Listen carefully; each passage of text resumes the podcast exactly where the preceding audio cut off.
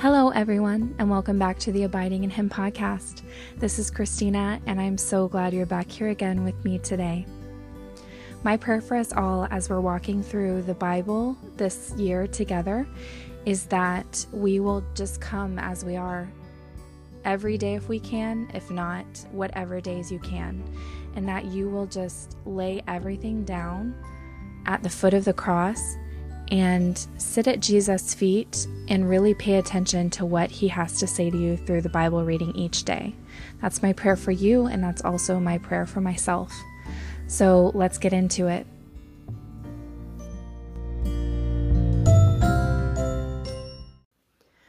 Isaiah chapter 2 in the New Living Translation. The Lord's future reign. This is a vision that Isaiah, son of Amoz, saw concerning Judah and Jerusalem. In the last days, the mountain of the Lord's house will be the highest of all, the most important place on earth. It will be raised above the other hills, and people from all over the world will stream there to worship. People from many nations will come and say, Come, let us go up to the mountain of the Lord, to the house of Jacob's God. There he will teach us his ways, and we will walk in his paths. For the Lord's teaching will go out from Zion, his word will go out from Jerusalem. The Lord will mediate between nations and will settle international disputes. They will hammer their swords into plowshares and their spears into pruning hooks. Nation will no longer fight against nation, nor train for war any more. A warning of judgment. Come, descendants of Jacob, let us walk in the light of the Lord. For the Lord has rejected his people, the descendants of Jacob, because they have filled their land with practices from the east, and with sorcerers, as the Philistines do. They have made alliances with pagans. Israel is full of silver and gold. There is no end to its treasures. Their land is full of war horses. There is no end to its chariots. Their land is full of idols. The people worship things they have made with their own hands.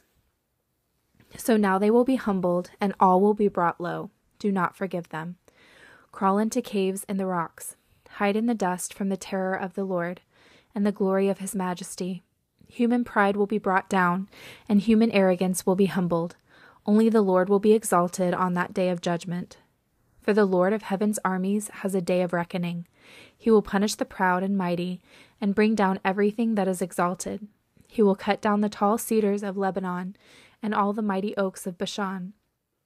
He will level all the high mountains and all the lofty hills. he will break down every high tower and every fortified wall.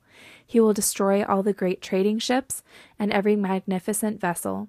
Human pride will be humbled, and human arrogance will be brought down.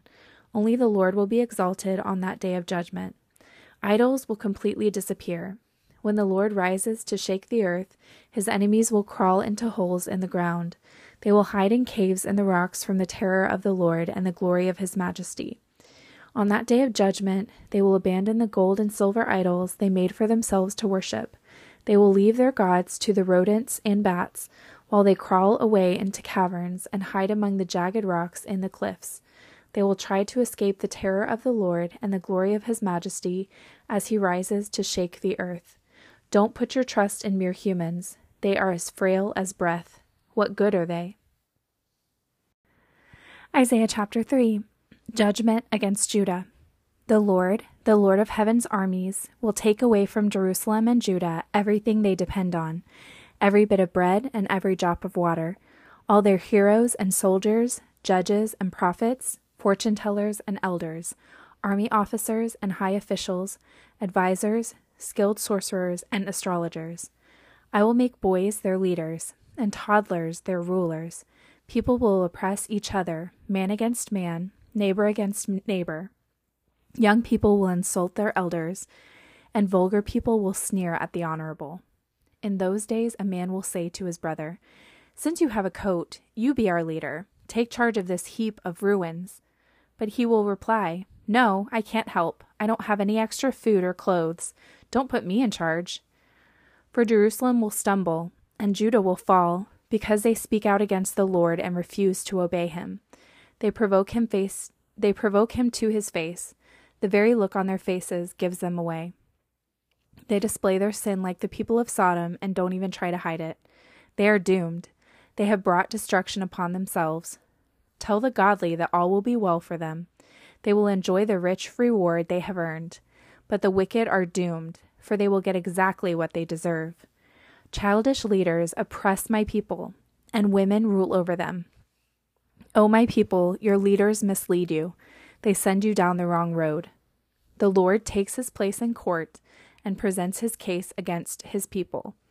The Lord comes forward to pronounce judgment on the elders and rulers of his people. You have ruined Israel, my vineyard. Your houses are filled with things stolen from the poor.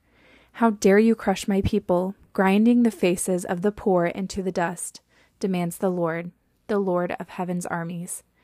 A warning to Jerusalem. the Lord says, Beautiful Zion is haughty, craning her elegant neck, flirting with her eyes, walking with dainty steps, tinkling her ankle bracelets. So the Lord will send scabs on her head, the Lord will make beautiful Zion bald.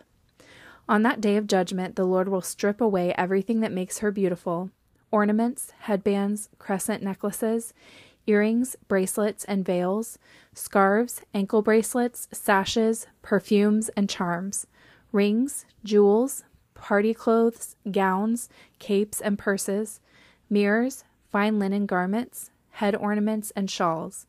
Instead of smelling of sweet perfume, she will stink. She will wear a rope for a sash, and her elegant hair will fall out. She will wear rough burlap instead of rich robes. Shame will replace her beauty. The men of the city will be killed with the sword, and her warriors will die in battle. The gates of Zion will weep and mourn.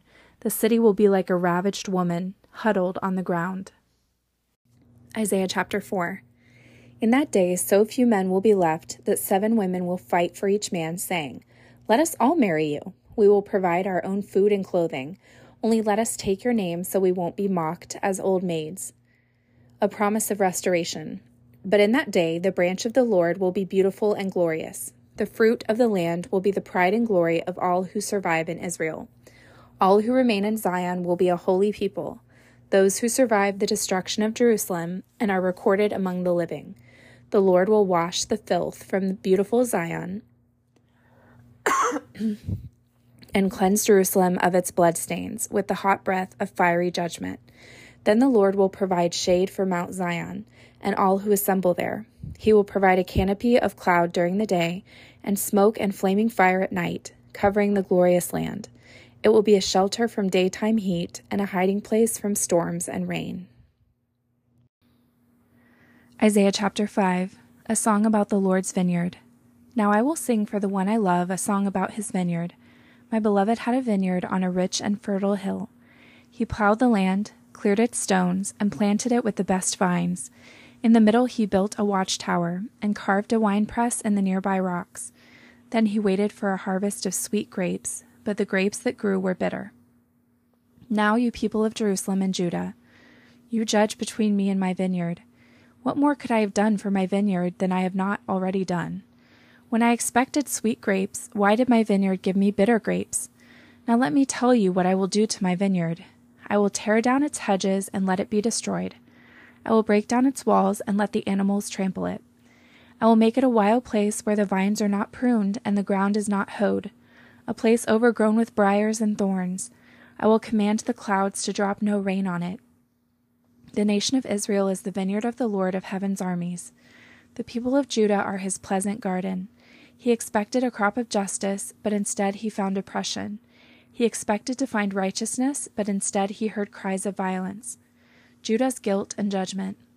What sorrow for you who buy up house after house and field after field, until everyone is evicted and you live alone in the land.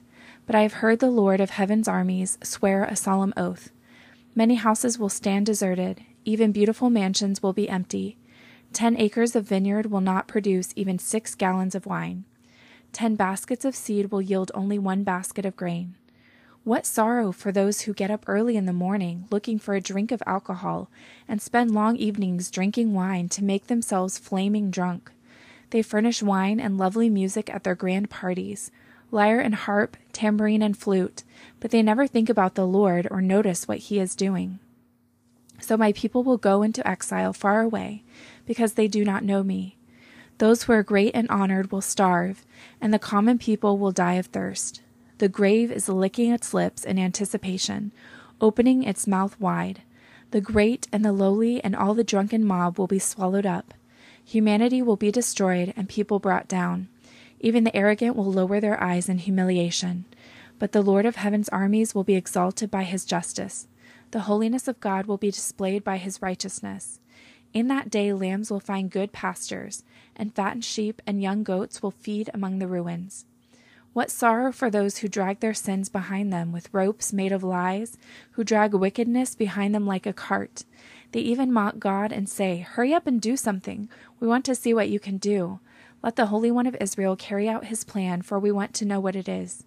What sorrow for those who say that evil is good and good is evil, that dark is light and light is dark, that bitter is sweet and sweet is bitter. What sorrow for those who are wise in their own eyes and think themselves so clever. What sorrow for those who are heroes at drinking wine and boast about all the alcohol they can hold. They take bribes to let the wicked go free, and they punish the innocent.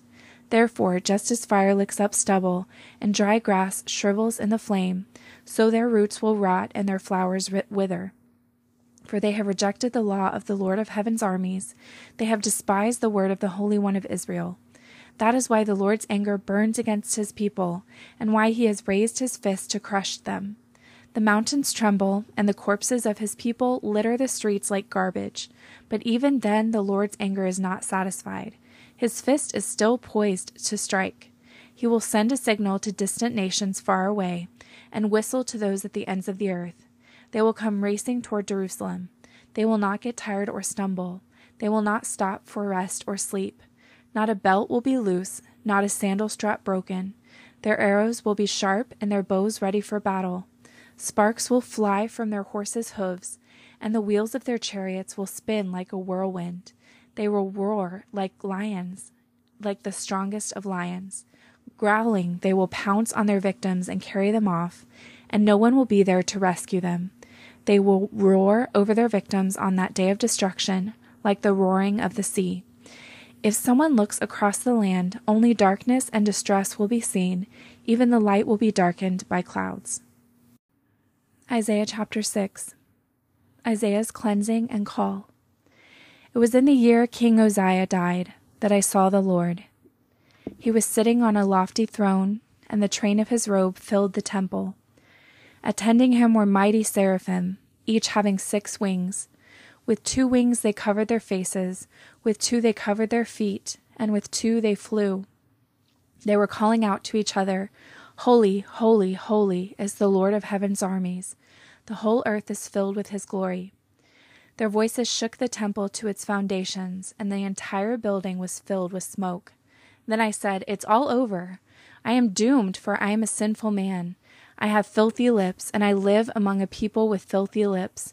Yet I have seen the King, the Lord of heaven's armies. Then one of the seraphim, then one of the seraphim flew to me with a burning coal he had taken from the altar with a pair of tongs. He touched my lips with it and said, See, this coal has touched your lips. Now your guilt is removed and your sins are forgiven. Then I heard the Lord asking, Whom should I send as a messenger to this people? Who will go for us? I said, Here I am, send me. And he said, Yes, go and say to this people, Listen carefully, but do not understand. Watch closely, but learn nothing. Harden the hearts of these people. Plug their ears and shut their eyes.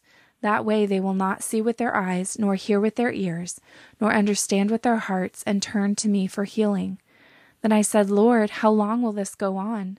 And he replied, Until their towns are empty, their houses are deserted, and the whole country is a wasteland, until the Lord has sent everyone away, and the entire land of Israel lies deserted.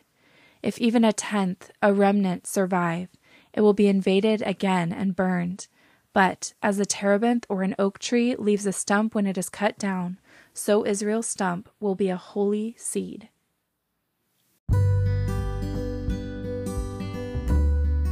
Thank you guys for sticking around. As always, this is Christina with the Abiding in Him podcast, and I can't wait to see you back here tomorrow to see what God has in store for us.